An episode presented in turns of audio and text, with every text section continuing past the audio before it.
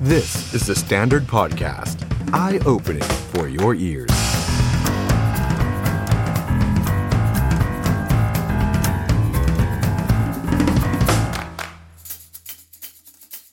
สวัสดีครับ ต้อนรับทุกท่านเข้าสู่รายการ The Standard Now กับผม ออฟชัยนนท์ หานคีริรัตน์ครับ คุณผู้ชมวันนี้ 14 กุมภาพันธ์ 2567 นะฮะ วันแห่งความรักนะครับ ก็อยากจะมีแต่ความรัก ความสดใสมอบให้กับทุกท่านนะครับ แต่ว่าในสภาของเราวันนี้ โอ้โห ร้อนแรงเหลือเกินนะครับ จริง ๆ ข่าวทางการเมืองเนี่ยร้อนแรงมาหลายวันแล้ว แล้วก็มีหลายประเด็นนะครับ วันนี้ 2 ประเด็นใหญ่ที่เราอยากจะชวนทุกท่านมาแลกเปลี่ยนมาคุยกันนะครับ หลังจากที่วันนี้ที่สภาเนี่ยมีการถกยติด่วน เรื่องการถวายความปลอดภัยขบวนเสด็จนะครับ ก็สืบเนื่องมาจากข่าวเมื่อวันที่ 4 กุมภาพันธ์นะครับตะวันกับแฟรงค์มีพฤติกรรมที่ไปบีบแตรใส่ขบวนเสด็จนะครับ ในขณะที่ขบวนเสด็จของกรมสมเด็จพระเทพกำลังแล่นผ่านบนทางด่วนย่านอนุสาวรีย์นะครับ ก็มีการใช้ถ้อยคำ ที่ทางตำรวจเนี่ยบอกว่าดูหมิ่นเจ้าพนักงานขณะปฏิบัติหน้าที่ด้วยเนี่ยนะครับทำให้วันนี้ครับนักการเมืองจากหลายฝ่ายได้ออกมาเรียกร้องครับให้แก้พรบการถวายความปลอดภัยปี 60 เพิ่มเติม เพราะว่าเดิมเนี่ยพรบนี้ไม่ได้มีบทลงโทษทางอาญานะครับ อย่างไรก็ตามสิ่งที่น่าจับตามองก็คือว่าหลังจากนี้ครับสังคมไทยจะมีปฏิกิริยาอย่างไรกับเรื่องราวที่เกิดขึ้น เพราะเป็นเรื่องละเอียดอ่อนนะครับ บางคนกลัวว่ามันจะกลายเป็นน้ำพึ่งหยดเดียวที่จะลุกลามบานปลายไปสู่ความรุนแรงมากขึ้นไปกว่าเดิม บางคนนี่นึกย้อนไปถึงเหตุการณ์ในอดีต 6 ตุลา 19 อันนี้คือประเด็นหนึ่งที่วันนี้เราอยากชวนคุย อีกหนึ่งประเด็นครับ อดีตนายกทักษิณครับ เตรียมได้รับการพักโทษในวันที่ 18 กุมภาพันธ์นี้ ไม่รู้เหมือนกันฮะ 18 กุมภาพันธ์นี่จะเดินออกมาเลยหรือเปล่า จากโรงพยาบาลตำรวจ หรือจะนั่งรถเข็นออกมา หรือจะนอนเตียงผู้ป่วยออกมา หรือจะออกมาวันไหน แล้วออกมาคุณทักษิณจะอย่างไรต่อ เพราะว่าณขณะนี้ก็มีคำถามจากสังคม ตั้งคำถามถึงคุณทักษิณตลอด 6 เดือนที่ผ่านมาที่อยู่ที่โรงพยาบาลตำรวจชั้น 14 นะครับ วันนี้เราจะมาแลกเปลี่ยนมาพูดคุยกันกับแขกรับเชิญ 2 ท่านครับ ที่อยู่ในสตูดิโอกับเราครับ คุณจตุพรพรหมพันธ์ครับ วิทยากรคณะหลอมรวมประชาชน และอดีตประธานแนวร่วมนปชหรือว่าคนเสื้อแดงครับสวัสดีครับ ครับ สวัสดีครับ อีกหนึ่งท่านนะครับ ที่จะแลกเปลี่ยนกันผ่านทางวิดีโอคอลนะครับ คุณหมอวรงค์เดชกิจวิกรมครับหัวหน้าพักไทยพักดีครับคุณหมอสวัสดีครับ ครับ สวัสดีครับ สวัสดีครับ ครับ ครับขอบคุณทั้งสองท่านนะครับ ที่ให้เกียรติกับรายการ The Standard Now ในวันนี้นะครับ ผมขออนุญาตเริ่มต้นจากประเด็นยติด่วนก่อนเลย ครับ นะครับการเสนอยติด่วน 2 ฉบับในวันนี้ครับก็คือคุณเอกนัทพร้อมพันธ์เสนอยติการถวายอารักขาขบวนเสด็จ พระบรมวงศานุวงศ์ขณะที่คุณจุรินทร์ลักษณะวิสิทธิ์ได้เสนอยติด่วนเรื่องถวายความปลอดภัย เพื่อคุ้มครองประมุขประเทศเพิ่มเติม มีการเพิ่มบทบัญญัติโทษเพิ่มเติมสำหรับการกระทำผิดกฎหมาย ซึ่งแน่นอนนะครับทิศทางการอภิปรายโดยส่วนใหญ่ก็แล้วกัน ครับ นะครับภาพรวมโดยส่วนใหญ่เนี่ยเอ่อเชื่อว่าทั้งฝ่ายรัฐบาลและฝ่ายค้านเองเนี่ยก็เห็นไปในทิศทางเดียวกัน ครับ คุณจรพรก่อนครับ มองยังไงครับเรื่องนี้ คือโดยความเป็นจริงเนี่ย เจ้าฟ้าเจ้าแผ่นดินเนี่ย ท่านทรงล่วงหน้าไปทุกกรณี ครับ ไม่ว่าเรื่องความผิดที่เกี่ยวข้องกับพระองค์ท่าน ตั้งแต่สมัยรัชกาลที่ 9 ต่อรัชกาลที่ 10 ครับ ที่ไม่ประสงค์จะดำเนินคดีกับใคร และก็ตามมาถึงเรื่องที่ใครไม่คาดฝัน คือเรื่องขบวนเสด็จ ครับ การเรียกร้องเจ้าฟ้าเจ้าแผ่นดินผ่านรูปแบบต่างๆ ก่อนหน้านี้มีการพูดถึง แต่ว่าสถาบันพระมหากษัตริย์ ท่านก็ล่วงหน้าไปแล้ว ในเรื่องของขบวนเสด็จจะเห็นได้อย่างชัดเจนว่าก็ใช้ถนนร่วม ครับ กับประชาชน ก็อยู่กันอย่างราชประชาสมาสายอยู่กันได้ ไม่มีปัญหาอะไร ครับ เพราะฉะนั้นเนี่ยนะครับปรากฏการณ์ที่ใครก็ไม่คาดคิดนะผมเชื่อว่าสิ่งที่ตะวันได้ได้เอ่อกระทำในวันนั้นเนี่ย ครับ จะอย่างไรก็ตามนั้น ผมเชื่อว่านี่ถ้าตั้งหลักไม่ได้ อืม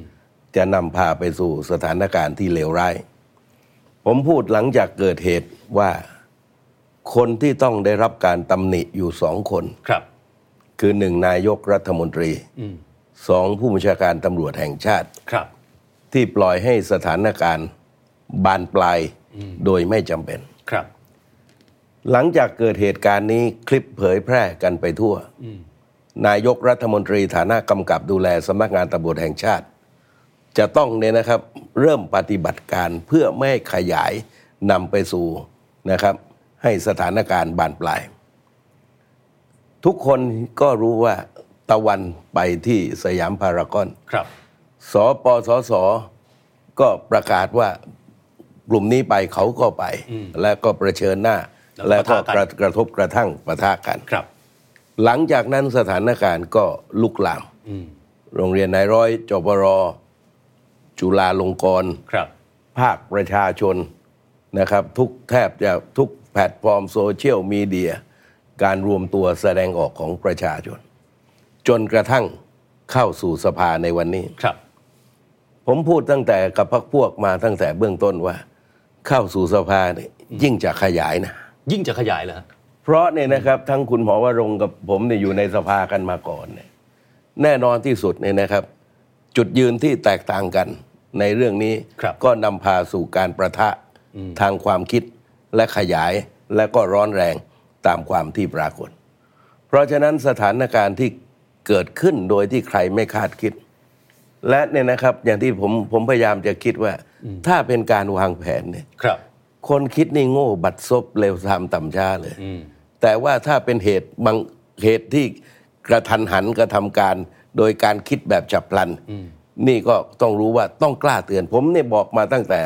ตอนหลังเกิดเหตุว่า ครับ เราต้องกล้าเตือนตะวันนะ อืมอืม ถ้าบรรดาเนี่ยนะครับ นักกิจกรรมรุ่นพี่เนี่ยมีลักษณะให้ท้ายเนี่ย ครับ นะครับ เขาจะไม่เข้าใจ อืม แต่ถ้ารักเขาจริงต้องกล้าเตือนว่าการกระทำแบบนี้เนี่ยจะทำให้ทุกคนซึ่งอยู่ในสถานการณ์ที่ยากลำบากอยู่แล้ว โดยเฉพาะคนที่ต้องคดีมาตรา1นึ ครับ เพราะเนี่ยนะครับเรื่องการนิรโทษกรรมจะเห็นได้อย่างชัดเจนว่า แทบทุกฝ่าย อืม ต่างไม่เห็นชอบไม่เห็นด้วย ครับ ก่อนมีสถานการณ์เนี้ยนะครับ ผมว่าหลายคนพยายามบอกว่า ถึงไหนจะนิรโทษกรรมก็ควรที่จะปลดปล่อย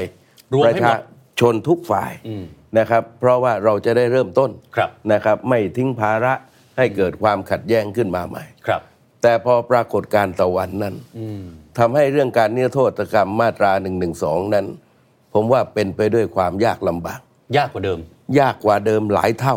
โอ้ นะครับ ครับครับอืมอืมอืมอ่ะคุณหมอวรงค์ครับจากเหตุการณ์ที่เกิดขึ้นคุณหมอมองยังไงฮะ คือเอาเฉพาะเรื่องในสภาวันนี้นะฮะ อ่ะครับ ในแง่การที่มีการเสนอยติ ในแก้ในการแก้ไขพรบถวายความปลอดภัยผมว่าอันนี้มันคือปลายเหตุ มันเป็นตรงปลายละ ครับ ผมอยากให้มองภาพใหญ่ อืม เหตุการณ์ที่เกิดขึ้นของตะวันทะลุวังในการเหตุการณ์ที่เกิดขึ้นนั้น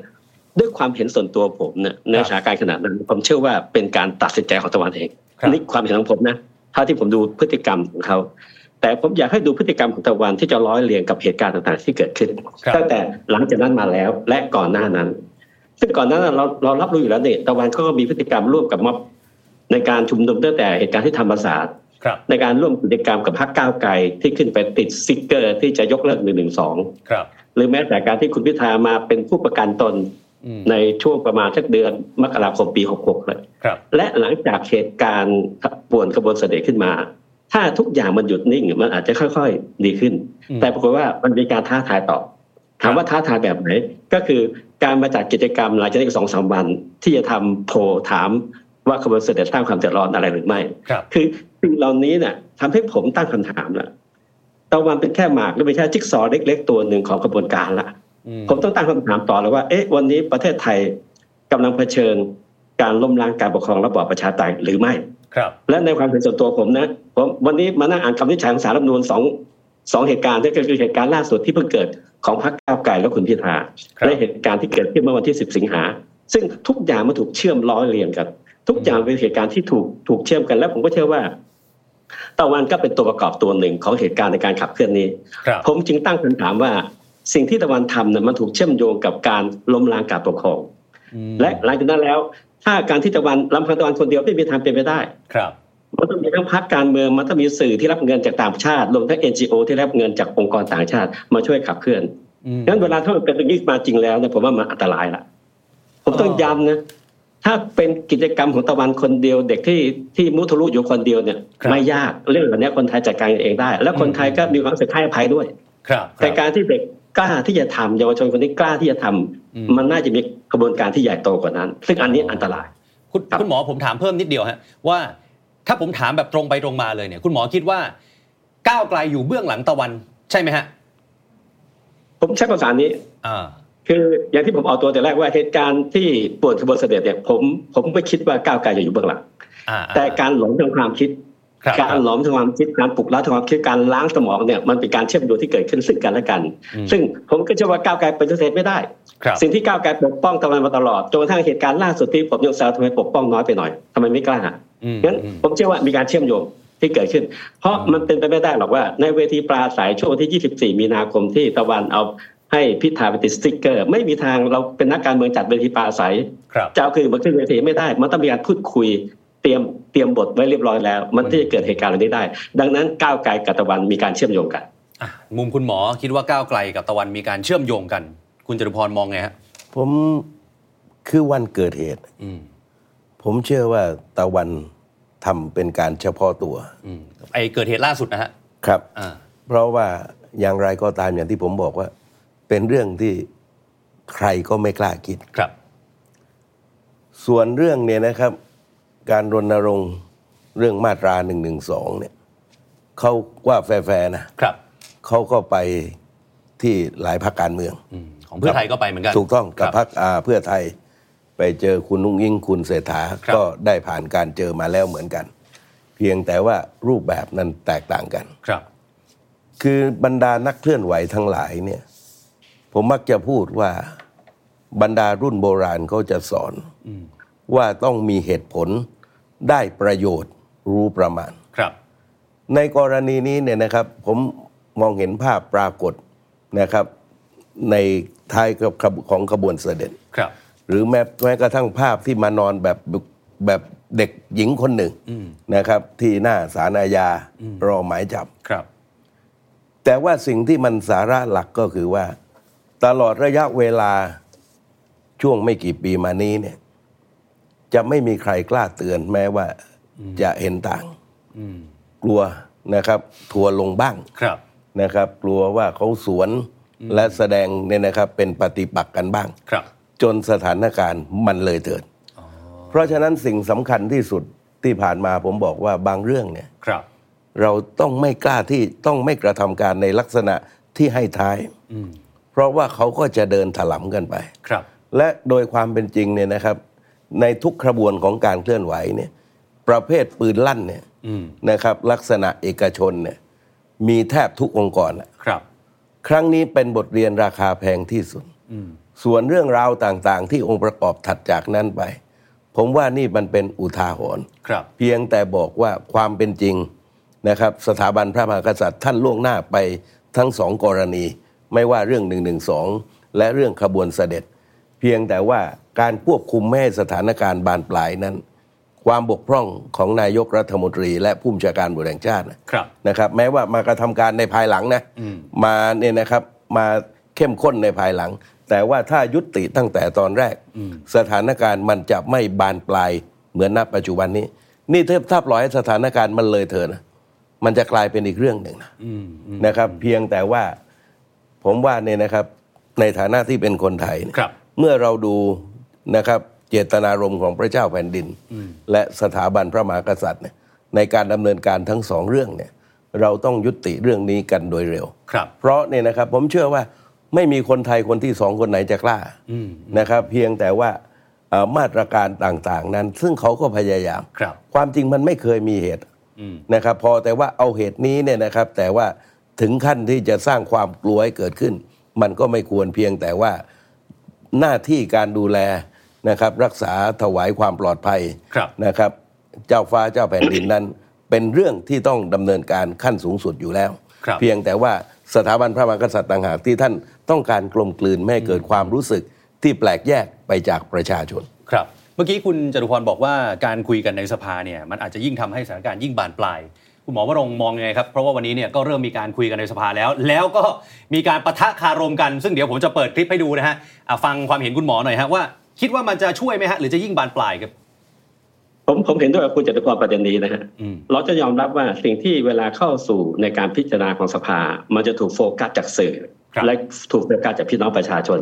ดังนั้นปัญหาต่างๆ จริงบ้างเท็จบ้าง เพราะในสภาเนี่ยคนที่พูดจริงก็มีคนที่พูดเท็จก็มี ครับ และย่อมสร้างความเข้าใจผิดให้กับพี่น้องประชาชน ดังนั้นอะไรก็แล้วแต่ผ ผมคนหนึ่งแหละที่ไม่ค่อยเห็นด้วย ในการที่เอาเรื่องเกี่ยวกับเจ้าฟ้าเจ้าแผ่นดิน เพราะจริงๆแล้วเนี่ยถ้าเราจำกันได้ ในข้อบังคับของการประชุมสภาก็พยายามเขียนไว้ชัดเจนว่า ครับ พยายามไม่ให้แตะต้องเรื่องสถาบันพระมหากษัตริย์ เพราะรู้แล้วว่าเวลามีการแตะต้องในประเด็นที่ไม่เห็นด้วย ไม่เห็นพ้องต้องกันขึ้นมา มันจะสร้างความเสื่อมเสียต่อสถาบัน อืม แล้วผมผมมีมุมสั้นๆนิดหนึ่ง ครับ อาจจะมีมุมต่างคุณจตุพรในภาพใหญ่เราเห็น ครับ ตรงกัน อืม ที่คุณตะวันที่เขาทำเหตุการณ์วันนั้นผมเชื่อเหมือนกันว่าเขาทำด้วยตัวเขาเอง ครับ แต่วันนี้เนี่ยที่จะต้องเตือนสติพวกเรา ถามว่าเหตุการณ์ที่เกิดขึ้นความรุนแรงที่เกี่ยวข้องกับสถาบันพระมหากษัตริย์ สมัยในหลวงรัชกาลที่9เนี่ยอาจจะไม่ค่อยรุนแรงเท่าไหร่ ครับ สถานการณ์มันเป็นแบบหนึ่ง อืม แต่เหตุการณ์ที่เกิดขึ้นในช่วง 3 ปีเศษๆ4ปี ตั้งแต่ปี 63 ตั้งแต่มีคำวินิจฉัยของศาลรัฐธรรมนูญเราต้องยอมรับว่าเหตุการณ์แค่ช่วง 3 ปีเศษๆมีคำวินิจฉัยของศาลรัฐธรรมนูญพูดถึงกระบวนการล้มล้างการปกครองระบอบประชาธิปไตยเกิดขึ้นถึง 2 ครั้ง ครับ ผมนึกว่าวันนี้สังคมนึกต้องตั้งสติให้ดี ถ้าเรา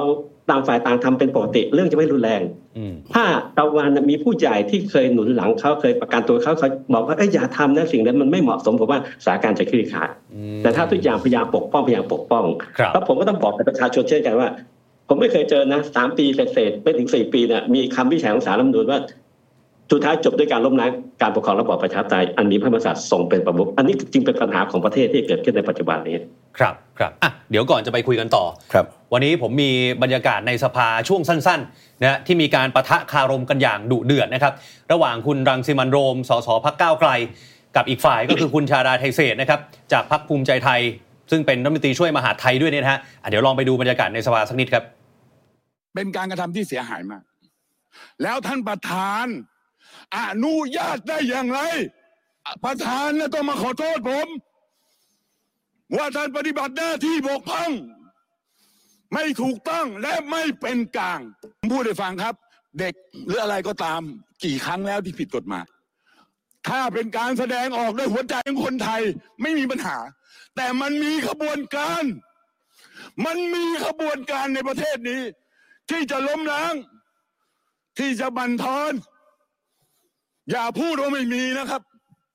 ถ้าพูดกับผมแบบนี้ทำกับผมแบบนี้ เดี๋ยวผมจะพูดให้หมด ผมไม่อยากจะพูด แต่วันนี้ หัวใจของความรักชาติมันเต็มเปี่ยม แต่วันนี้สิ่งที่ท่านทำมันไม่ใช่ความคิดสร้างสรรค์ และปากบอกว่าสร้างสรรค์ ปากบอกว่าพัฒนาฟังตรงกลาง แต่สิ่งที่ทำเมื่อกี้นี้ ขออนุญาตครับหยาบหรือไม่หยาบเลวซามครับเลวซามมาก ในความรู้สึกผม เป็นการกระทำที่เสียหายมาก นี่ครับ นี่ก็คือบางช่วงที่คุณชาดาเนี่ยลุกขึ้นมาโต้เดือดเลยนะฮะ หลังจากที่ก่อนหน้านี้เนี่ยคุณรังสิมันต์โรมได้เปิดภาพ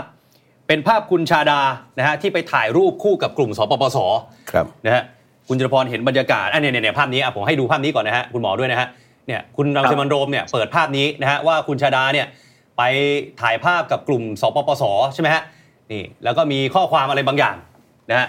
อ่ะคุณจรพรมองบรรยากาศที่ดูเดือดอย่างนี้ยังไงฮะ คือโดยข้อเท็จจริง เอาแฟร์ๆผมก็ได้ฟังกันทั้งสองคนน่ะ ครับ ทั้งรังสิมันต์โรมและคุณชาดา ครับ คือเรื่องการถ่ายรูปเนี่ย นะครับ เออ นักการเมืองผมคุณหมอวรงค์หรือจะใครก็ตามอะ อืม การถ่ายรูปกับคนเนี่ยเป็นเรื่องปกตินะ ไม่ว่าจะใครก็แล้วแต่ และเขาก็มีเสรีภาพหลังจากถ่ายรูปกับเราแล้วเขาจะไปทำอะไรก็เรื่องของเขานะครับ ไม่ใช่ว่าพอมาถ่ายรูปกับเราแล้วนะครับ เราจะเป็นเจ้าของชีวิตเขานะ อืมอืม เพราะฉะนั้นเนี่ยนะครับการเอารูปภาพเนี่ยกับ ครับ บุคคลสาธารณะมาใช้เวลาถ่ายรูปกันเนี่ย ครับ นะครับก็ผมว่าก็เป็นเรื่องเกิดอารมณ์แบบที่อ่าทางคุณชาดามีอารมณ์กับกุกับโรมเนี่ยแหละ อ่าอ่า ทีนี้เนี่ยนะครับจะเห็นได้อย่างชัดเจนว่าสถานการณ์เนี่ยมันตึงเครียด ครับ เพราะความเป็นจริงเนี่ยนะครับเอ่อคุณหมอนะครับคงมองเหมือนผมเหมือนกันว่า ความเป็นจริงเรื่องที่เกี่ยวข้องกับสถาบันพระมหากษัตริย์เนี่ยเมื่อเวลาที่มีการประชุมควรจะเป็นการประชุมลับ อืม นะครับเพราะว่าไม่ว่าพูดในมุมใด ครับ นะครับ มันก็เป็นปัญหาด้วยกันทั้งสิ้น ครับ ถ้าคิดจะหาทางออกเนี่ยและพูดกับกล้องเนี่ย อืม นะครับมันก็จะมีปัญหาแล้วก็บานปลาย อืม แต่ว่าเนี่ยนะครับถ้าต้องการจะพูดในมิติของการแก้ไขปัญหา ครับ เอาเรื่องเข้าสภาเนี่ยความจริงเรื่องนี้เนี่ยจะประชุมโดยเปิดเผยแบบนี้ไม่ได้ อืมคุณหมอครับทีนี้เอ่อผมผมเข้าใจแบบนี้ไม่แน่ใจว่าถูกหรือเปล่าว่า เหมือนกับว่าตอนเนี้ยฝ่ายหนึ่งก็พยายามจะบอกว่าเนี่ยก้าวไกลเนี่ยอยู่เบื้องหลังเด็กๆนะวันเนี้ยคุณดังสิมันต์โรมก็เลยเปิดภาพนี้ขึ้นมาว่า เอ้ย นี่ไง คุณ คุณชาดาเองก็ไปถ่ายรูปกับกลุ่มนี้ อยู่เบื้องหลังกลุ่มนี้หรือเปล่า จนทำให้คุณชาดาเนี่ยเดือดขึ้นมาอย่างเงี้ย คุณหมอมองยังไงฮะ คือผมว่าเราต้องแฟร์จริง ๆ เรื่องนี้ อืม เพราะว่านักการเมืองทุกคนไปที่ไหนมีแต่คนขอถ่ายรูป ครับ ยิ่งยิ่งกลุ่มสปวสกับคุณชาดาก็อาจจะมีแนวคิดที่สอดคล้องกัน อืมอืม ดังนั้นการถ่ายรูปไม่ได้เป็นหลักประกันว่า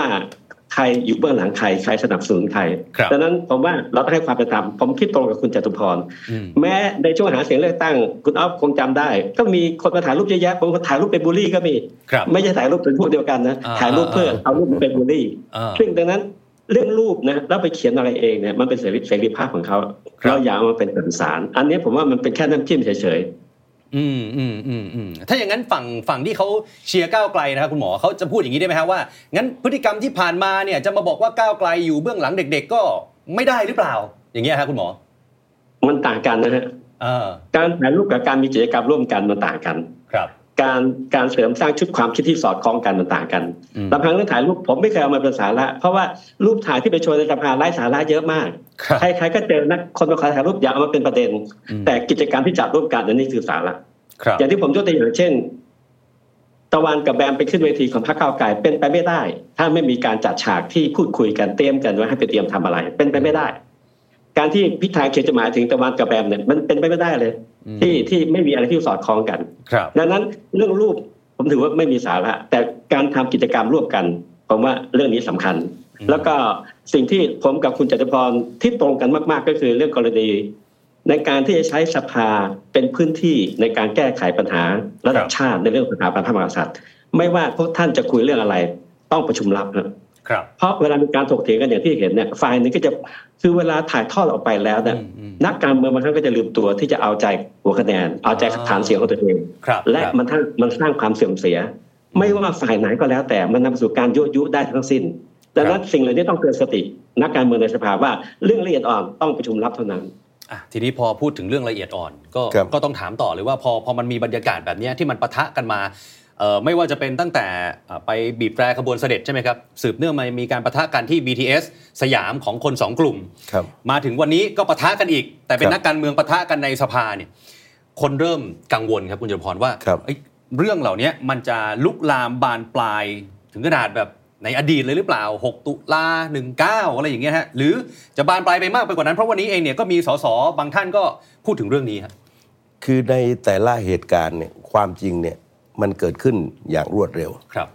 ถ้าไม่ระงับยับยั้ง อืม เหตุการณ์ 6 ตุลาคม 19 เนี่ย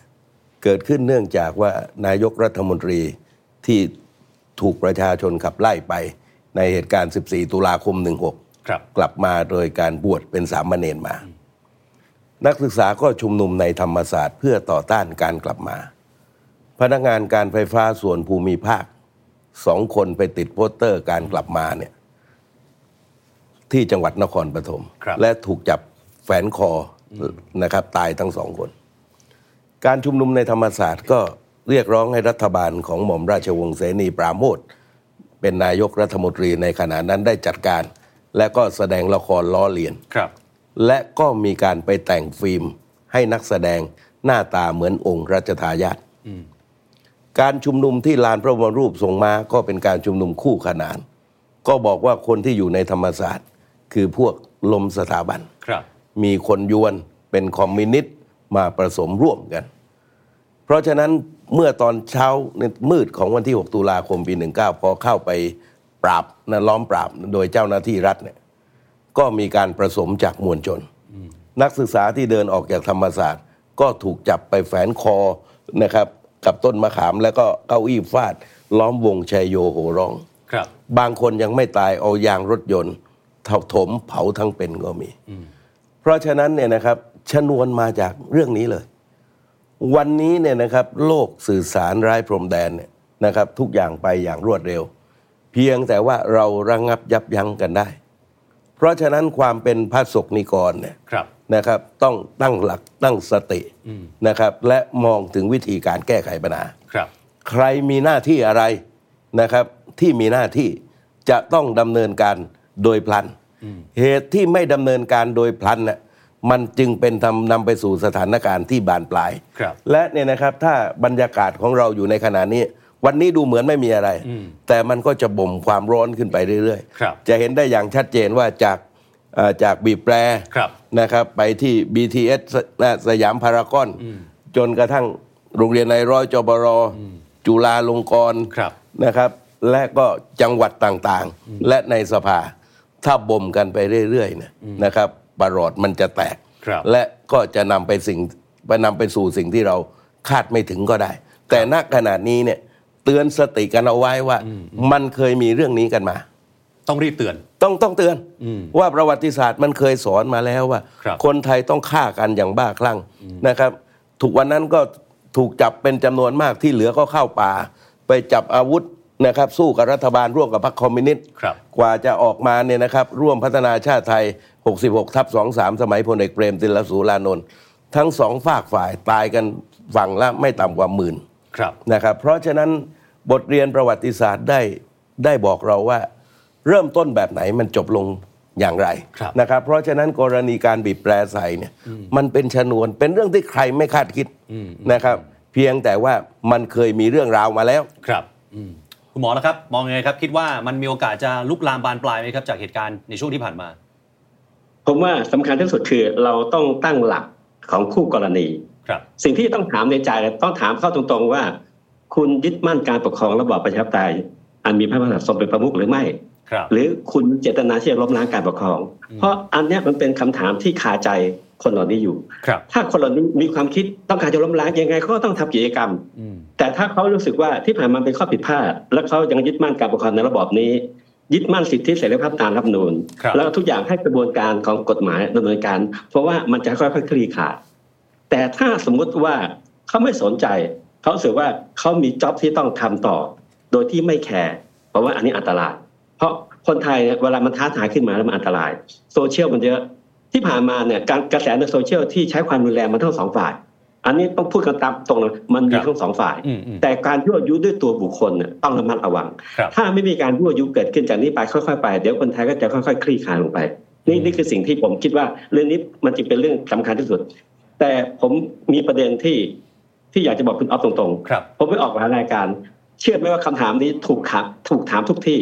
และคำถามนี้เป็นคำถามที่ผมได้ฟัง มันเป็นคำพูดที่ผมได้ฟังจากตะวันด้วย ครับ ผมเลยงงทำไมตะวันต้องมาพูดเรื่องเหตุการณ์ของตุลาเลยนะที่ตะวันจะไม่ได้เกิดเลย ไม่รู้อะไรเลย หรือว่าคุณได้ประโยชน์จากเหตุการณ์เหล่านี้ และผมก็เชื่อว่าสังคมไทยน่าจะมีสติพอถ้าทุกคนหยุด ครับ ก็คือการยั่วยุต้องไม่มี อืม ผมยืนยันเลยว่าถ้ายั่วยุไม่เกิดขึ้นนะ กลุ่มต่างๆที่แสดงออกไม่มีหรอกเขาก็กลับยังนอนอยู่ที่บ้านเฉยๆแล้วทุกอย่างปล่อยให้เป็นไปตามกระบวนการยุติธรรมก็จบไป ครับคุณหมอครับผมถามคุณหมอก่อนบ้างนะฮะประเด็นหนึ่งที่วันนี้คุณรังสิมันโรมได้ได้พูดขึ้นมาเนี่ยก็คือกรณีที่ทางคุณตะวันไปทำกิจกรรมที่สยามอะนะฮะแล้วก็มีการประทะกันนะครับกับทางสปปสอ่ามีการใช้กำลังกันนะครับ ทางคุณรังสิมันโรมเนี่ยบอกว่าเป็นการสร้างบรรยากาศความหวาดกลัว แล้วจนถึงวันนี้เองเนี่ยเจ้าหน้าที่ก็ยังไม่ได้ดำเนินคดีอะไรกับใครนะครับ รวมไปถึงการใช้กฎหมายอย่างไม่โปร่งใส ไม่ได้สัดส่วนกับเอ่อไม่ได้สัดส่วนกับความผิดของผู้กระทำความผิด ก็จะยิ่งเพิ่มความขัดแย้งในสังคมอีกระลอกตรงนี้คุณหมอมองไงฮะ คือผมต้องต้องให้เราตั้งหลักตรงนี้ดีๆนะฮะ ครับ เรื่องการเปิดขบวนเสด็จ การทำโพลเนี่ยคือเรื่องที่บาดหมางในหัวใจของพี่น้องประชาชน ครับ การกระทบกระทั่งของมวลชนเนี่ยผมว่ามันเป็นน้ำจิ้ม ถามว่า อ่า ทำไมผมกล้าพูดอย่างนี้ คนเชียร์บอลยังต่อยกันเลย ครับ บางครั้งนั่งกินเหล้าด้วยกันโต๊ะคนละข้างคุยเถียงไปเถียงมายังต่อยกันเลย อืม ดังนั้นการที่สปปสไปเนี่ยผมผมไม่แปลกใจในการที่เขาแสดงออก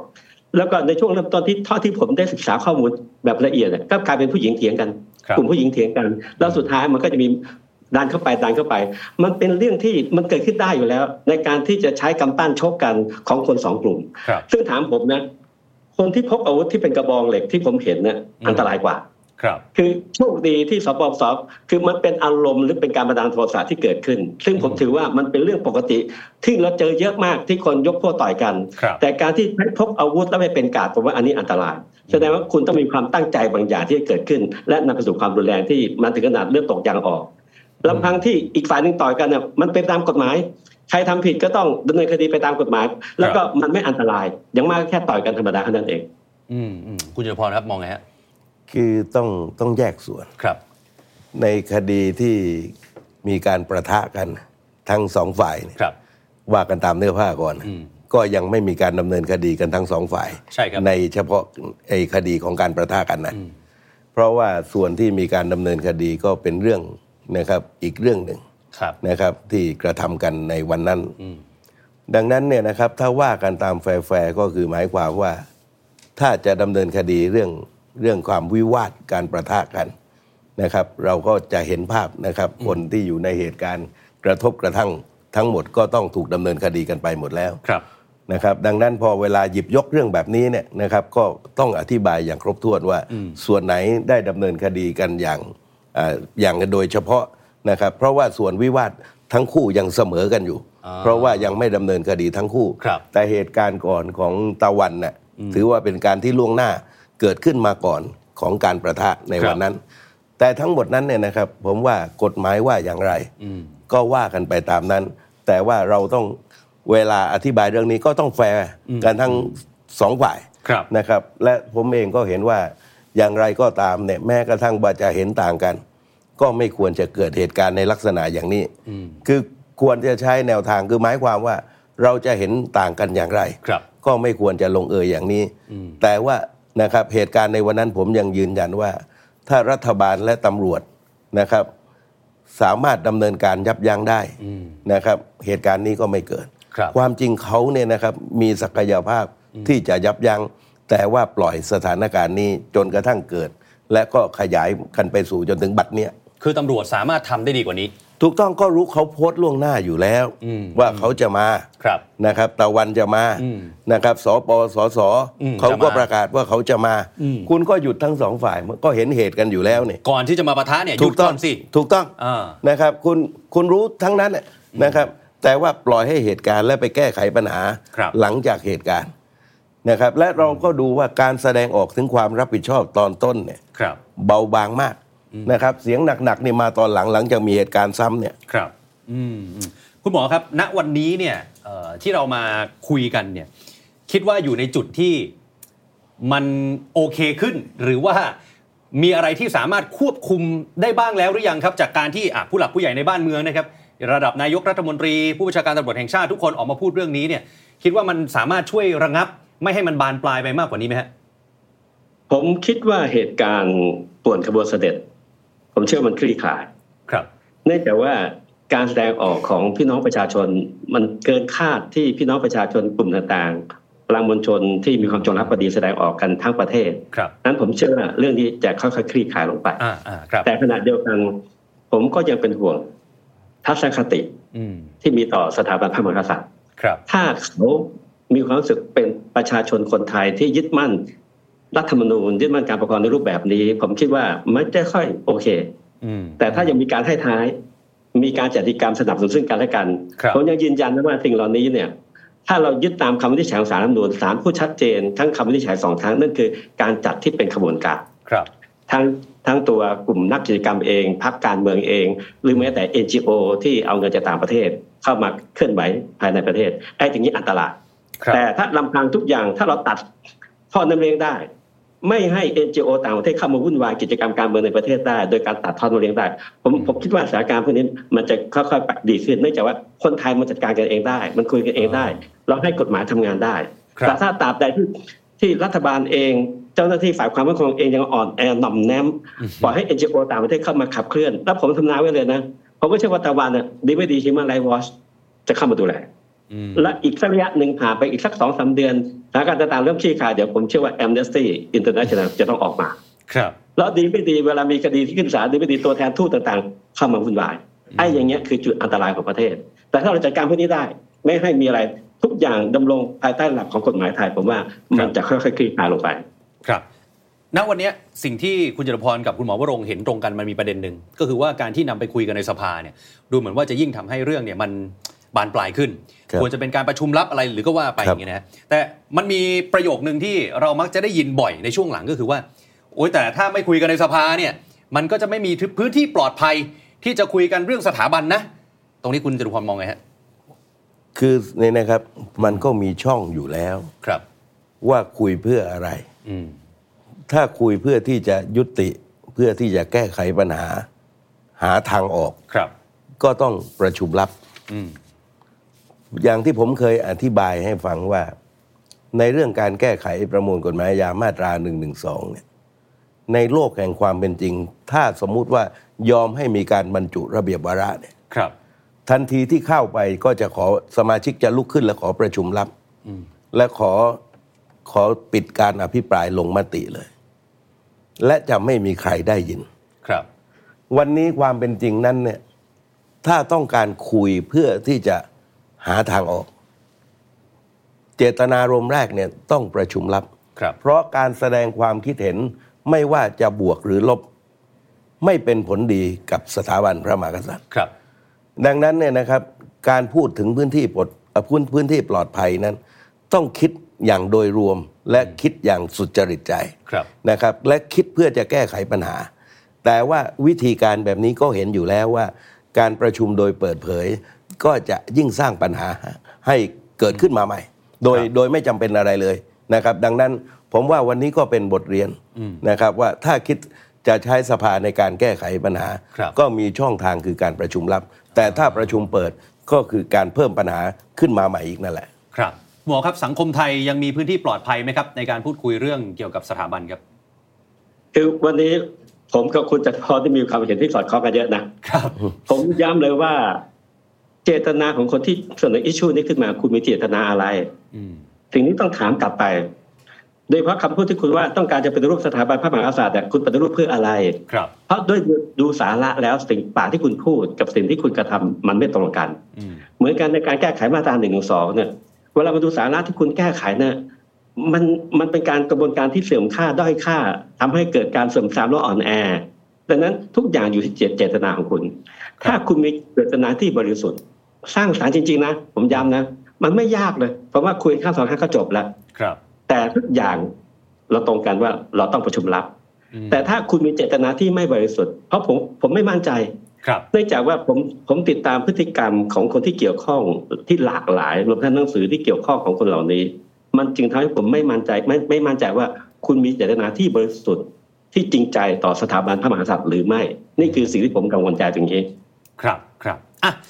อีกประมาณสัก 15 นาทีท้าย ครับ ขออนุญาตคุยเรื่องคุณทักษิณหน่อยแล้วกัน ครับ นะฮะ วันนี้เรามีคนหนึ่งที่เคยอยู่ข้างคุณทักษิณ ครับ อีกคนก็เคยตรวจสอบจับผิดคุณ ครับ ทักษิณอย่างเข้มข้นนะฮะ ในวันนี้เนี่ยอีกไม่กี่วันครับ18 กุมภาพันธ์ ถ้าถ้าเป็นไปตามที่สื่อคาดนะฮะ ก็คือเป็นวันที่คุณทักษิณเนี่ยจะได้รับการพักโทษนะครับกลับไปอ่ะไม่รู้แหละจะเป็นที่ไหนก็แล้วแต่บ้านจันทร์สองล่าหรือที่ไหนก็แล้วแต่เนี่ยนะครับ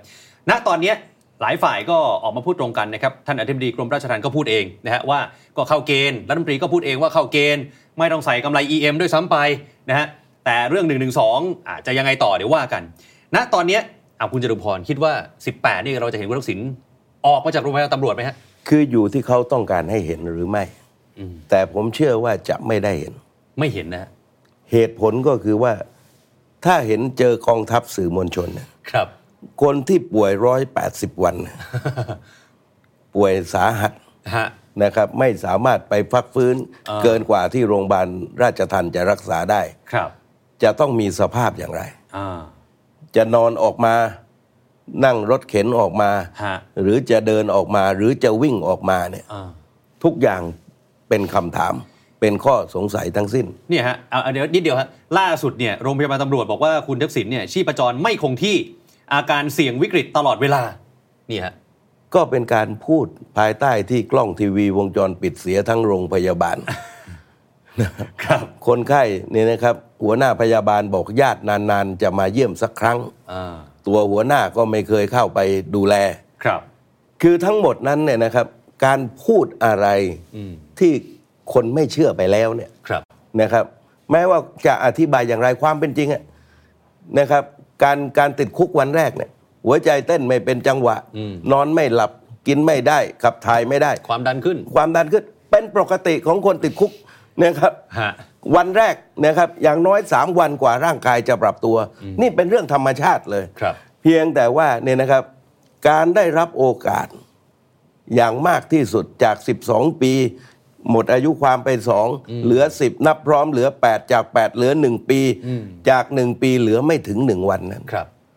มันเต็มไปด้วยข้อสงสัย อืม และผมก็เชื่อว่าเนี่ยครับอย่างไรก็ตาม คงจะไม่มีภาพปรากฏให้เห็น เพราะว่าหลังจาก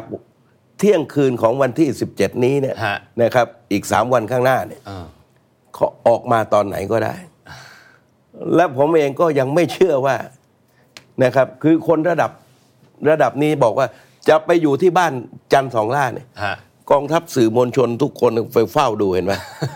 เชื่อไหมว่าเขาประกาศว่าประกาศไปตรงนั้น แล้วเขาจะไปอยู่ตรงนั้นอะ อ๋อ นะครับ เพราะฉะนั้นยังมีอีกหลากหลายเรื่องราว ครับ นะครับ ตั้งแต่กระบวนการต่าง อืม ๆ หรือแม้กระทั่งการแจ้งข้อกล่าวหาที่คุณหมอวรงค์ออกมาทักท้วงนะนะครับ ก็ทางสำนักงานอายการสูงสุดแจ้งคุณวิรงรองบอกในวันที่ 18 มกรา ครับ นะครับ บอกว่ายังไม่สามารถแจ้งข้อกล่าวหาได้ เพราะเรือนจำยังไม่เข้าไปแจ้ง ครับ ทีมโฆษกอายการบอกว่าแจ้งข้อหาตั้งแต่วันที่ อืม 17 มกราก่อนเนี่ยนะครับ ก่อนหนึ่งวันหลังจากที่บอกว่ายังไม่ได้ไปแจ้งอะ ครับ นะครับ คือทุกเรื่องเนี่ยมันไม่ถูกต้องมาตั้งแต่ต้นในแต่ละกระบวนการ เพราะฉะนั้นผมว่านี่จะเป็นอีกชนวนหนึ่ง เหรอฮะ เพราะฉะนั้น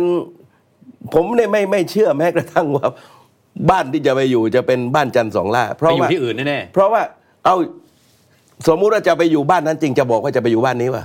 เพราะจะเจอกองทัพสื่อมวลชนก็ต้องไปเฝ้าสิ ๆอยากสัมภาษณ์ นะครับ ครับ ว่าดูว่าใครเข้าไปบ้าง เออ เห็นไหม ฮะ ก็จะเจอบรรยากาศเดียวกับโรงพยาบาลตำรวจอะ อ๋อ นานๆญาตินานๆมาเยี่ยมครั้งอะ อ้าวคุณหมอเดี๋ยวก่อนจะไปคำถามนี้ผมพอดีผมเพิ่งได้คุยกับคุณหมอเรื่องคุณทักษิณนะฮะขอถามย้อนกลับไปนิดนึงนะว่าเนี่ยตั้งแต่คุณทักษิณกลับมาประเทศไทย จนถึงวันเนี้ยครับ คุณหมอ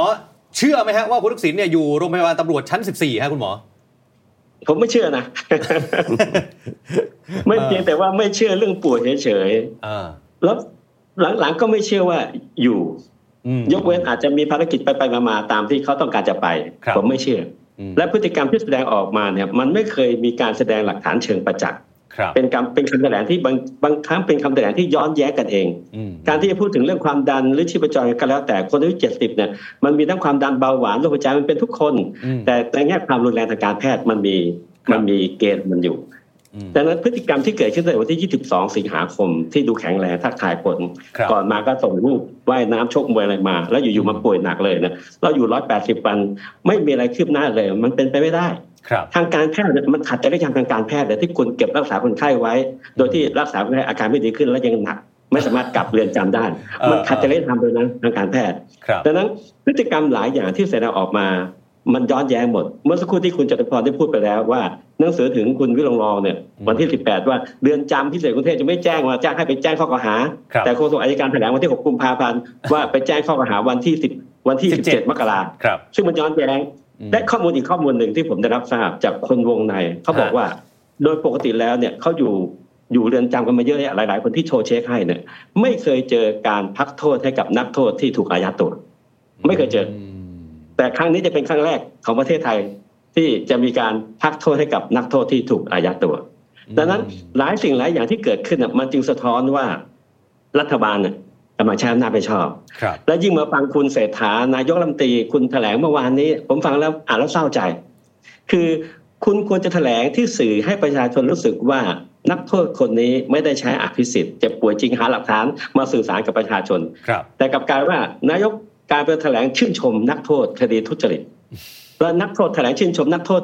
นักโทษเอ่อนายกแถลงชื่นชม นักโทษที่มีความรู้สึกว่าใช้อำนาจใช้อภิสิทธิ์ที่ทำลายกระบวนการยุติธรรมแบบยับเยิน อืม ดังนั้นผมผมจึงไม่แปลกครับที่ว่าเขาจะทำอะไรก็ได้ในขณะนี้ แต่ ครับ ย้ำเลยว่า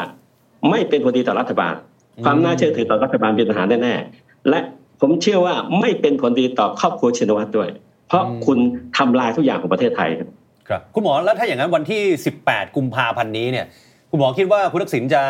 ออกมายังไงฮะ นั่งรถเข็นออกมา หรือไม่ให้ใครเห็น หรือนอนเตียงผู้ป่วยออกมา หรือเดินออกมา หรือไม่ออกหรือยังไงฮะคุณหมอ ถ้าผมเป็นแพทย์ผู้รักษานะครับ ทีมแพทย์ที่ได้รับผลประโยชน์จากเขาแล้วกันนะ ฮะ เขาจะบอกท่านครับ ออกไปสักเดือนสองเดือนที่ท่านต้องไม่ให้ใครเห็นเลยนะ เออ เพราะท่านอุตส่าห์บอกว่าหนักมาก ไม่สามารถกลับไปอยู่ราชทานได้ร้อยแปดสิบวัน แล้วอยู่ๆจะกลับหนึ่งอาทิตย์สองอาทิตย์ท่านจะออกมาเดินไม่ได้ ครับ ท่านควรจะต้องเก็บตัวอยู่นั้นอีกสักสองสามเดือนแล้วให้ข่าวว่าพักฟื้นพักฟื้นค่อยๆดีขึ้นค่อยๆดีขึ้น อีกสัก สองสามเดือนค่อยมาให้เขียนต่อหน้าสาธารณะ ครับ แล้วในช่วงแรกอาจจะทำเป็นหน้ารถเข็นสักหน่อยให้ดูมันมันเนียนอีกสักนิดหนึ่งคืออทีมแพทย์ ถ้าไม่งั้นทีมแพทย์ก็โคตรโง่เลยไม่รู้จะว่าไง ถ้าปล่อยให้เดินได้นะ จริง โอเคเอ้าคุณจตุพรเราเคยคุยกัน ครับ ว่า เนี่ยถ้าเกิดว่าคุณทักษิณออกมาเนี่ยรวมไปถึงหลังจากเนี้ยที่สวกำลังจะหมดวาระไปเนี่ย ครับ คุณจุลพรบอกผมว่าจะมีการเปลี่ยนแปลงเกิดขึ้นก่อนเดือนพฤษภาคม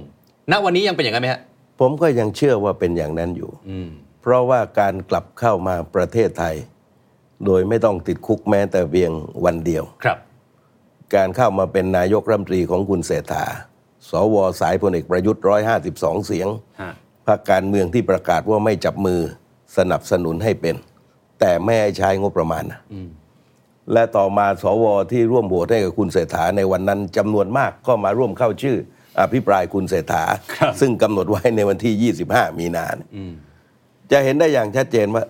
เข้ามาไม่ติดคุกสักบัน อืม เป็นนายกได้แต่ไม่ได้ใช้ตังค์ ครับ ถ้าใช้ตังค์สร้างผลงานได้ เดี๋ยวไม่ไปตามเวลา อ๋อ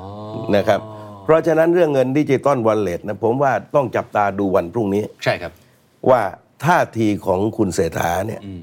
นะครับจะดำจะเด็ดขาดกับเรื่องนี้หรือไม่ ครับ นะครับ เสียงดังฟังชัดว่า ยืนกรานตายเป็นตาย อย่างไรก็ต้องแจก ฮะ ถ้าเป็นอย่างนี้นะครับ คุณเศรษฐาจะไปนะครับ ไม่เกินสงกรานต์ โอ้โหเร็วกว่าเดิมอีกนะฮะ เพราะนะครับเขาจะไม่เสี่ยงไปถึงใกล้ 11 พฤษภา อ๋อ นะครับ เพราะว่าถ้าหลังพฤษภาเนี่ยอำนาจการต่อรองมันก็หมดแล้ว สวไม่ไม่ได้มีอำนาจแล้ว สวไม่มีสิทธิ์โหวตเลือกนายกรัฐมนตรีแล้ว ครับ ดังนั้นเนี่ยนะครับ พอเรื่องนี้เข้าสู่มาสู่สู่คณะรัฐมนตรี อืม จะกู้โดยพระราชกำหนดหรือพระราชบัญญัติก็ตามนั้น ครับ เอกสารของปปชนั้น จะทำให้พักร่วมเขาไม่มีทางจะเห็นชอบด้วย อืมอืม และเรื่องนี้จะไม่ผ่าน ครับ พอไม่ผ่านก็จะต้องมีคนรับผิดชอบแล้วก็ไปตามนั้น นี่คือสถานการณ์ณปัจจุบันนี้ เพียงแต่ว่าถ้ามีการเบี้ยวดิวกันนั้นเนี่ย ฮะ ผมเตือนไว้ก่อนนะ กล้องทีวีวงจรปิดโรงพยาบาลตำรวจ อาจจะกู้ขึ้นมาได้ ภาพตามที่ต่างๆเนี่ยนะครับ ที่คนสงสัยอาจจะโผล่ปรากฏขึ้นมาได้ เออ นะครับ แล้วก็นะครับจะไปบรรจบนำไปสู่อีกเหตุการณ์หนึ่ง ฮะ และเรื่องราวต่างๆที่ที่มีการร้องข่าวไว้ตามองค์กรต่างๆ นั้น ก็จะสำแดงตามลำดับ ให้ดูปรากฏการณ์ในวันพรุ่งนี้ ถ้าหวานเย็นเหมือนไม่มีอะไรเกิดขึ้นน่ะนะครับ มีแววที่จะเบี้ยวดิวกัน แต่ว่าถ้าขึงขังบอกว่าตายเป็นตาย เออ นะครับ นี่เป็นการแต่งตัวที่ที่ฉูดฉาดที่สุด ว่ามีช่องทางที่จะไปแล้ว ไปไปตามดิว โอ้ เพราะเข้ามานี่เข้ามานี่เข้ามาได้ยังไง เออ นะครับ คนยึดอำนาจมาโหวตให้เนี่ย เป็นไปได้อะ ครับ โหวตให้กับคนที่ถูกยึดอำนาจนะไม่เคยมีเนี่ยนะครับที่ใดถ้าไม่ดิวกัน อ๋อ แต่ว่าเนี่ยนะครับการดิวมันก็ต้องแลก อืม นะครับ ตอนนี้คนไทยก็เห็นในส่วนที่ได้ ครับ รอเนี่ยนะครับเห็นในส่วนที่เขาต้องเสียกันบ้าง แปลว่าในมุมของคุณจุลพรเนี่ย น่าจะมีการเปลี่ยนตัวนายกแน่นอน แต่โครงสร้างนี้ แต่โครงสร้างเดิมแต่ว่าคุณเศรษฐาเนี่ยไปแน่ ก็ถ้าเขาต้องการให้อยู่นานเขาให้ใช้ตังค์แล้ว เอ้าคุณหมอว่าลงค์มองไงฮะ จะมีการถึงขั้นเปลี่ยนตัวนายกแบบที่คุณจุลพรว่าไหมฮะ คือผมดูสถานการณ์การเมืองของประเทศในสามเรื่องใหญ่ ครับๆก็คือเรื่องของคุณทักษิณที่ทำลายศรัทธาทั้งครอบครัวคุณทักษิณและทำลายศรัทธาของรัฐบาล อืม โดยเฉพาะตัวนายเศรษฐาและรัฐมนตรียุติธรรม ครับ และเรื่องดิจิ t a ลวอลเล็ตที่ทุกคนเข้าใจ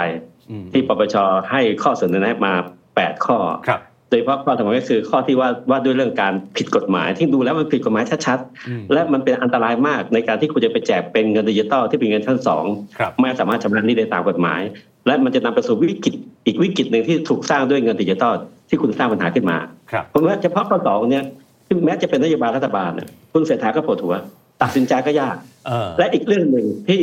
มันก็ทำให้เกิดเสถียรภาพของรัฐบาลมีปัญหาก็คือเรื่องของ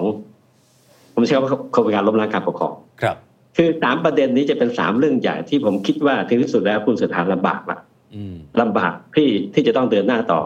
และดีไม่ดีในความเห็นส่วนตัวผมนะครับ ผมว่าประมาณทักพฤษภาเนี่ยคุณเศรษฐาอาจจะอยู่ไม่ได้ อื ผมไม่เชื่อว่าโครงการเงินดิจิทัลจะผ่าน ครับ และผมก็คิดสอดคล้องตรงกันนักการเมืองคิดตรงกัน ฮะ คืออ่านเอกสารปปชแล้วแปดข้อรู้เลยว่า คุณเศรษฐาดิ้นยากผู้นี้ก็อยากจะฟังอยู่เหมือนกันว่าคุณเศรษฐาจะดิ้นในรูปแบบไหน เพราะมันยากมาก อืม และ ต้องยอมรับว่า วันนี้ภาวะของคุณเศรษฐาไม่ดีนะ ครับ ความเชื่อมั่นในคุณเศรษฐาเรามาฟังเสียงประชาชนเนี่ยมีความรู้สึกไม่เชื่อมั่นต่อคุณเศรษฐา อืม และที่สำคัญที่สุดคือ เมื่อถึงตรงเมื่อถึงจุดหนึ่งแล้วเนี่ย เจ้าของพรรคเขาก็คงไม่ยอมให้คุณเศรษฐาอยู่ต่อเขาปั้นคนใหม่ขึ้นมาดีกว่าเผื่อมีอนาคตที่ดีกว่า นี่คือสิ่งที่ผมคาดว่าจะเกิดขึ้นครับ ครับ เ เอ่อคุณหมอมองการขยับของพลเอกประวิทย์ในช่วงหลังยังไงฮะเพราะว่าหลังจากที่หายจากหน้าสื่อไปนานนะฮะมีช่วงที่โกรธช่วงที่งอนไปใช่ไหมฮะแต่ช่วงหลังกลับมาเนี่ยโอ้วันนี้ก็มีนะฮะวันวาเลนไทน์ก็มีการ์ดออกมาใช่ไหมฮะ ครับ แล้วก็มีภาพที่แต่งตัววัยรุ่นเลยนะฮะหรือมีการบอกว่าพรรคพลังประชารัฐเนี่ยจะเป็นอนุรักษ์นิยมทันสมัย คนก็มาเชื่อมโยงนี่นี่นี่นี่นี่นะ อีกหลาย ๆ การดเลยนะฮะที่ที่ทยอยปล่อยออกมาเนี่ยประจวบเหมาะกับสบกำลังจะเปิดอภิปรายรัฐบาลเนี่ยคนก็เลยมองว่าการขยับของลุงป้อมเนี่ยมันมีอะไรหรือเปล่ามันมีนัยยะอะไรหรือเปล่า คุณหมอคิดไงฮะ คือผมเอาเรื่องเขาลือกันดีกว่า อ่าอ่าอ่าฮะฮะเดี๋ยวนะ อันนี้เขาลือกันในโต๊ะ อ่า อาหารผมมีโอกาสไปทานโต๊ะทานข้าวกับพวกนักการเมืองด้วยกันเหมือนกัน ครับ คือเขาก็ลือกันว่าเศรษฐาไม่น่าจะอยู่ได้ เออ และตอนนี้ก็มีทางเลือก และหนึ่งในทางเลือกก็คือลุงป้อม ลุงป้อม ลุงป้อมจะเป็นทางเลือกที่ไปทวงดีลเดิมที่เคยตกลงกันไว้ ตั้งแต่อดีตที่ผ่านมา โอ้แปลว่าลุงป้อมจะมาเป็นนายกเหรอฮะคุณหมอ วันเนี้ยผมผมได้ฟังเขาเล่ามาอย่างนี้ อ่าอ่า คือผมไม่พูดถึงช้อยอื่นนะมันมีช้อยอื่นด้วย ครับ แต่ข้อมูลล่าสุดที่ได้รับทราบคือการที่ลุงป้อมจะออกมาอย่างเงี้ย ดูกระฉับกระเฉงขึ้น ดูให้ดูทันสมัยขึ้น ฮะ ประกาศท่าทีตัวเองอย่างเงี้ยส่วนหนึ่งเนี่ยข้อมูลวงในที่ผมได้รับทราบมาว่ามันมีการทวงดีลเดิม อ๋อ ที่เคยตกลงกันไว้จำได้ไหมว่าเคยตกลงกันไว้ตั้งแต่สมัยแก้รัฐธรรมนูญ ครับ และจะเป็นยังไงบ้างเป็นยังไงบ้าง ณวันนี้ดูแนวโน้มแล้ว คุณเศรษฐาอาจจะไปลำบาก ลุงป้อมก็อยากจะกลับมาใช้สิทธิ์เดิมที่เคยตกลงกันไว้งั้นเราไม่รู้นะฮะว่าอะไรจะเกิดขึ้นนี่คือข้อสันนิษฐานของนักวิเคราะห์การเมือง ครับ ครับเอ๊ะข่าวลือนี้ตรงกันกับคุณจตุพรไหมฮะ เป็นหนึ่งในสาม หนึ่งในสามเหรอฮะ นะครับที่ที่มีการพูดเรื่องผลลัพธ์ของการดิว อ่า เพราะว่านะครับที่คุณหมอได้อธิบายก็คือการดิวตั้งแต่ตอนเรื่องบัตรสองใบ ครับ นะครับแต่ว่าไอ้ดิวรอบใหม่เนี่ยก่อนกลับมาเนี่ย อืม จะเห็นได้อย่างชัดเจนว่าวันที่ 22 สิงหาเนี่ยขนาดลุงป้อมเนี่ยยังมึนงงกันอยู่เลย ครับ ต้องกลับเข้าบ้านป่ารอยต่อ เออเออ นะครับ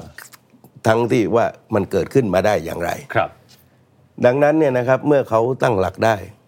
ผมเชื่อว่าเนี่ยนะครับ ในทางการข่าวอะไรก็ตามนั้น หลังจากเกิดเหตุการณ์นั้นเขารู้ว่าอะไรเป็นอะไร ครับ ดังนั้นผมก็เชื่อว่านะครับไม่ว่าจะโดยสถานะใดนะครับ จะสรหนึ่งสรสอง อืม สรอะไรสรหนึ่ง ฮะ อีกไม่นานถัดจากนี้ไป อ่า นะครับ เพียงแต่ว่าขณะนี้มันมีทางสามแพร่งอยู่ของสามคน ครับ แต่ไม่ใช่เนี่ยนะครับเป็นแคนดิเดตจากพรรคอ่าลำดับที่หนึ่งนะครับ อืม เป็นพรรคร่วมทั้งสามพรรคว่าคนใดคนหนึ่งในนั้น และที่เหลือก็เป็นเป็นโครงสร้างเดิม ครับ ไอ้พักลำดับแรกอาจจะมาผสมกันไม่ไม่ครบถ้วนนะ ฮะ แต่ว่าทั้งหมดมันเป็นเงื่อนไขของการดิวกันในทางการเมือง เพราะว่า ที่มาของทุกเรื่องนี่อธิบายเป็นวิทยาศาสตร์ อ่า อธิบายเป็นหลักรัฐศาสตร์ ครับ หลักอะไรอธิบายไม่ได้ทั้งนั้นแหละ อ่าอ่าอ่า นะครับ เพราะเป็นการตกลงนะครับ ผลประโยชน์ลงตัว ครับ นะครับ ในส่วนได้ได้ไปแล้ว และส่วนที่ที่จะต้องเสียก็จะเริ่มทยอยเห็นตามลำดับ อืมผมคิดตามที่คุณจตุพรพูดเนี่ย ผมนึกออกเนี่ยก็มีพลเอกประวิตยวงษ์สุวรรณนะฮะมีคุณอนุทินชาญวีรกูลอ่าพลเอกประยุทธ์จันทร์โอชาไปเป็นองคมนตรีแล้ว ครับ นะฮะก็ก็ตัดทิ้งนะฮะ ครับ คุณพีรพันธ์ ครับ สาลีรัฐวิภาคใช่ไหมฮะไม่น่าจะอยู่พ้นจากตรงนี้ใช่ไหมฮะ คือถ้าอยู่ในโครงโครงสร้างอันนี้ ครับ นะครับ ถ้าไม่มีเหตุการณ์พิเศษนะ อ่า หนึ่งในสามเนี่ย หนึ่งในสามเอาละคุณหมอเห็นด้วยไหมฮะหนึ่งในสามนี่ไหมฮะ อันนี้ถือว่าโอเค คุณจตุวันเป็นคนพูดนะผมเห็นสอดคล้องแล้วกัน นี่เอาตรงๆนะ ผมยังไม่อยากจะเชื่อเลยว่า มันจะมีวันนี้ที่คุณหมอกับคุณจตุพรเห็นตรงกันหลายเรื่องนะฮะเรามานั่งไลฟ์กันเนี่ยโอ้นี่ถ้าย้อนกลับไปหลายสิบปีก่อนนี่ไม่ใช่อย่างนี้นะฮะเอออ่ะสุดท้ายทิ้งท้ายหน่อยครับว่า รัฐบาลเนี่ยถ้าถ้าฟังจากทั้งสองท่านเนี่ยคิดว่าคุณเศรษฐาไปต่อยากแล้วน่าจะมีการเปลี่ยนแปลงอะไรเกิดขึ้นแน่นอน แต่ตัวรัฐบาลเนี่ยครบสี่ปีไหมฮะ คือณขณะนี้ทุกคนก็รู้ว่ายังไม่พร้อมที่จะมีการยุบสภาเพื่อเลือกตั้งใหม่ ครับ เพราะเนี่ยนะครับต้องไปต่อสู้กับพรรคก้าวไกล อืม ก้าวไกลมีจุดแข็งอยู่ข้อเดียว ครับ คือยังไม่เคยเป็นรัฐบาลดี อืม เพราะเมื่อยังไม่เคยเป็นคนยังไม่เคยเห็นถึงความสำเร็จไม่สำเร็จ อืมอืม นะครับ เป็นแล้วเนี่ยนะครับจะเป็นไปตามที่ประกาศหรือไม่ ครับ ดังนั้นความหวังก็ยังดำรงอยู่ อืม ทีนี้การก่อร่างสร้างตัวของโครงสร้างรัฐบาลนี้เนี่ยต้องยอมรับว่าจุดเริ่มต้นในตรบัดสัตว์รอบวง ครับ นะครับ และใช้คำว่าเทหมดหน้าตัก จนกระทั่งบัดนี้เนี่ยนะครับ ยังไม่สามารถที่จะกอบกู้ผลงานใด ๆ ไม่ว่าดิจิตอลวอลเล็ตลามไปถึงซอฟต์พาวเวอร์ ครับ เรื่องค่าแรง เรื่องรถไฟฟ้าทุกสาย 20 บาทก็ได้สองสาย และเรื่องราวต่างๆ อีกมากมาย ยังไม่สามารถฟื้นได้ เพราะฉะนั้นโครงสร้างนี้ผมว่าเขาต้องยื้อไปถึง 4 ปีนี่นี่ไม่นับปัจจัยอื่นนะ ครับ เอาเฉพาะปัจจัยที่ที่สามารถมองเห็นได้ในขณะนี้ ดังนั้นเนี่ยนะครับเมื่อเริ่มต้นด้วยการดิว และก็ได้กลับมาแล้ว ไม่ติดคุกสักวัน ได้เป็นนายกแล้ว ต่อไปก็ต้องตอบแทนคืนดิว ให้เป็นไปตามข้อตกลง ครับ นั่นคือการเปลี่ยนตัวนายกรัฐมนตรี และก็โครงสร้างในรัฐบาล ก็อาจจะมีการสลับการภายใต้ถูกต้อง อ่าน นะครับ เพราะว่าลุงป้อมถึงขั้นแต่งตัวขนาดนี้แล้วเนี่ย ถ้าไม่มีความหวังอะไรเลยนั่นเนี่ยคงนั่งแก๊กซิมอยู่มั้ง นะครับ นี่มันคึกคักผิดสังเกตเหมือนกัน อ๋อคุณหมอแล้วครับ คิดว่าอยู่ครบ 4 ปีไหมฮะรัฐบาลนี้ แล้วถ้าเฉพาะคุณเศรษฐานี่ผมผมเชื่อเลยว่าร้อยเปอร์เซ็นต์ไม่ครบ อ่า แต่ถ้าในภาพรวมนี่มันต้องวิเคราะห์ไปเรื่อยๆนะ ครับ เพราะว่าเหตุการณ์และสถานการณ์ต่างๆ มันไม่ใช่เฉพาะพักร่วมเฉยๆ มันมีสถานการณ์ภายนอก อย่างเช่นโอเค เหตุการณ์ของตะวัน ครับ มันเป็นตัวแปรอยู่เหมือนกัน ในการที่จะทำให้เกิดเสถียรภาพของรัฐบาล ครับ คือความเชื่อลึกๆของผมเนี่ย ผมคิดว่าสมมติไม่ว่าจะเปลี่ยนหนึ่งในสามมาแทนน่ะผมว่ารัฐบาลก็ก็จะมีปัญหาในเชิงนโยบายที่พวกคุณหาเสียงไว้แล้ว สุดท้ายมันทำไม่ได้ อืม แล้วมันจะถูกวิพากษ์วิจารณ์ แม้แต่พรรคก้าวไกลเองเนี่ย ผมเนี่ยอยากเจอ ถึงวันนี้นะ ฮะ ผมอยากเห็นการจับสลับขั้วใหม่แล้วเอาพรรคก้าวไกลมาเป็นรัฐบาล เออ ถ้าถ้าพรรคก้าวไกลไม่เขิมเกริม ที่จะไปนำเสนอแก้ไขรัฐธรรมนูญแล้วสุดท้ายศาลวินิจฉัยว่าล้มล้างการปกครอง ครับ ถ้าเขาลดโกนนะแล้วมาแก้ปัญหาปากท้องของพี่น้องประชาชน แก้ปัญหาทุจริตคอร์รัปชันทำในสิ่งที่คุณหาเสียงไว้เนี่ย ผมว่ามันท้าทาย อืม เพราะผมก็ไม่เชื่อว่า สิ่งที่คุณพูดเนี่ยคุณจะทำได้จริงตามที่คุณพูดไว้หรือไม่ ครับ แล้วอย่างที่คุณเป็นพานพูด คนเราถ้าไม่เคยทำมันไม่ผิด อืมอืมอืม ถ้าคุณได้เคยทำเมื่อไหร่จะรับรู้เลยว่า สิ่งที่คุณพูดกับคุณทำเนี่ยมันจะเป็นอย่างไรบ้าง ครับ ดังนั้นถ้าถามผมในขณะนี้ ผมวางกันได้เลยว่าเศรษฐาอยู่ไปครบสี่ปี อ้าว เอาแค่นี้ก่อนนะ โอเค เอาแค่นี้ก่อน สุดท้ายจริงๆ ฮะ ทีนี้เราเราวิพากษ์วิจารณ์รัฐบาลมาพอสมควรเนี่ย ในมุมของทั้งสองท่านเนี่ย กวาดสายตาไปดูคณะรัฐมนตรีชุดนี้เนี่ย มีรัฐมนตรีคนไหน สอบผ่านไหมฮะ เข้าตาผลงานเป็นที่ประจักษ์ในรอบ 6 เดือนที่ผ่านมา ทำท่านึกกันทั้งคู่เลยนะฮะคุณจุลพรมีไหมฮะ คือเนื่องจากว่าเป็นรัฐบาลพิเศษ ครับ ตั้งแต่เข้ามาเนี่ยยังไม่ได้ใช้งบประมาณแผ่นดิน ที่เป็นงบเรื่องการอ่าลงทุนเลย ครับ ส่วนใหญ่ก็เป็นงบประจำนะครับ เพราะว่าจะได้ใช้งบประมาณเอาเดือนพฤษภาคม ใช่ครับ และตั้งแต่สภาประชุมสมัยแรก ก็ไม่พยายามที่จะรีบเสนอสมัยวิสามัน อืม นะครับสมัยปิดประชุมก็ไม่เปิดวิสามัน อืม จนกระทั่งเปิดสมัยสองก็ดึงเชงกันเกือบเดือนไปเสนอ และก็จะได้ใช้พฤษภา คือหมายความว่าเข้ามาเก้าเดือนเนี่ยนะครับ ก็อยู่ในสภาพสังกตายทั้งสิ้น ครับ เพราะฉะนั้นจะวัดใครสำเร็จหรือไม่สำเร็จเนี่ยก็อยู่ที่ความสามารถเฉพาะตัว หลายคนก็ใช้ความสามารถเฉพาะตัว ฮะ เช่น การตรวจราชการ การตรวจสถานที่ การแสดงความคิดเห็นทางการเมือง ครับ บางคนโลกอาจจะลืมไปแล้วก็ได้นะครับ เพราะฉะนั้นก็อยู่แท็กติกกันส่วนตัว เออ แต่ยังวัดอะไรถึงขนาดเบ็ดเสร็จเด็ดขาดไม่ได้ อ่า เพราะว่ายังไม่ได้ใช้งบประมาณ ครับ ตัวเหมือนตัวนายกอะประกาศเป็นเซลแมนของประเทศไทย อืม เร่ขายกันไปทั้งโลกอะ ฮะ แต่ยังไม่มีใครซื้อทีนะ อ๋อ เห็นไหมก็จะวัดถึงความสามารถอะไรกันไม่ได้ ครับ คือทุกประทุกประเทศเนะครับ หรือตัวแทนไม่ว่านักลงทุนอะไรไปเจรจาหมด อืม เห็นแค่เจรจา อืม แต่ไม่ได้เห็นข้อตกลงหลังจากนั้นมา เห็นไหมครับ เพราะฉะนั้นนับตั้งแต่นายกรัฐมนตรีถึงคณะรัฐมนตรีบัตรนี้ ครับ มันยังไม่มีอะไรเป็นรูปมาทำและยิ่งรัฐมนตรียิ่งไม่มีงบประมาณเนี่ยทำได้เฉพาะเพียงแค่งานประจำ ครับ นะครับ แต่ว่าก็อยู่ที่ใครที่มีศักยภาพที่จะเอ่อพูดกับสื่อสาธารณะ อืม เขาก็ทำได้อยู่ประมาณนั้น ออกสื่อบ่อยหน่อยอะไร ถึง เงี้ย บอก นะ ว่าบ่อยหน่อยแต่ว่า อ่า ถึงวัดว่าใครถึงขนาดว่าล้มเหลวเลยเนี่ย อืม นะครับก็ยังวัดอะไรกันไม่ได้ ครับ ครับ คุณหมอแล้วครับ ผมอยากจะขอพูดถึงรัฐมนตรีทั้งสองคนสั้นๆนะฮะ ได้ฮะ คนแรกฝากถึงคุณหมอชลนานสักนิดหนึ่งเพราะในช่วงสัปดาห์ที่ผ่านมาคุณหมอชลนานดังมาก คือเลยก็ยาบ้าห้ามเลยแล้วก็ย้ายไปอีกหลังรายการนะ ฮะ มันจึงทำให้เกิดกระแสที่คนบอกว่าสมัยยุคทักษิณนะฆ่าตัดตอน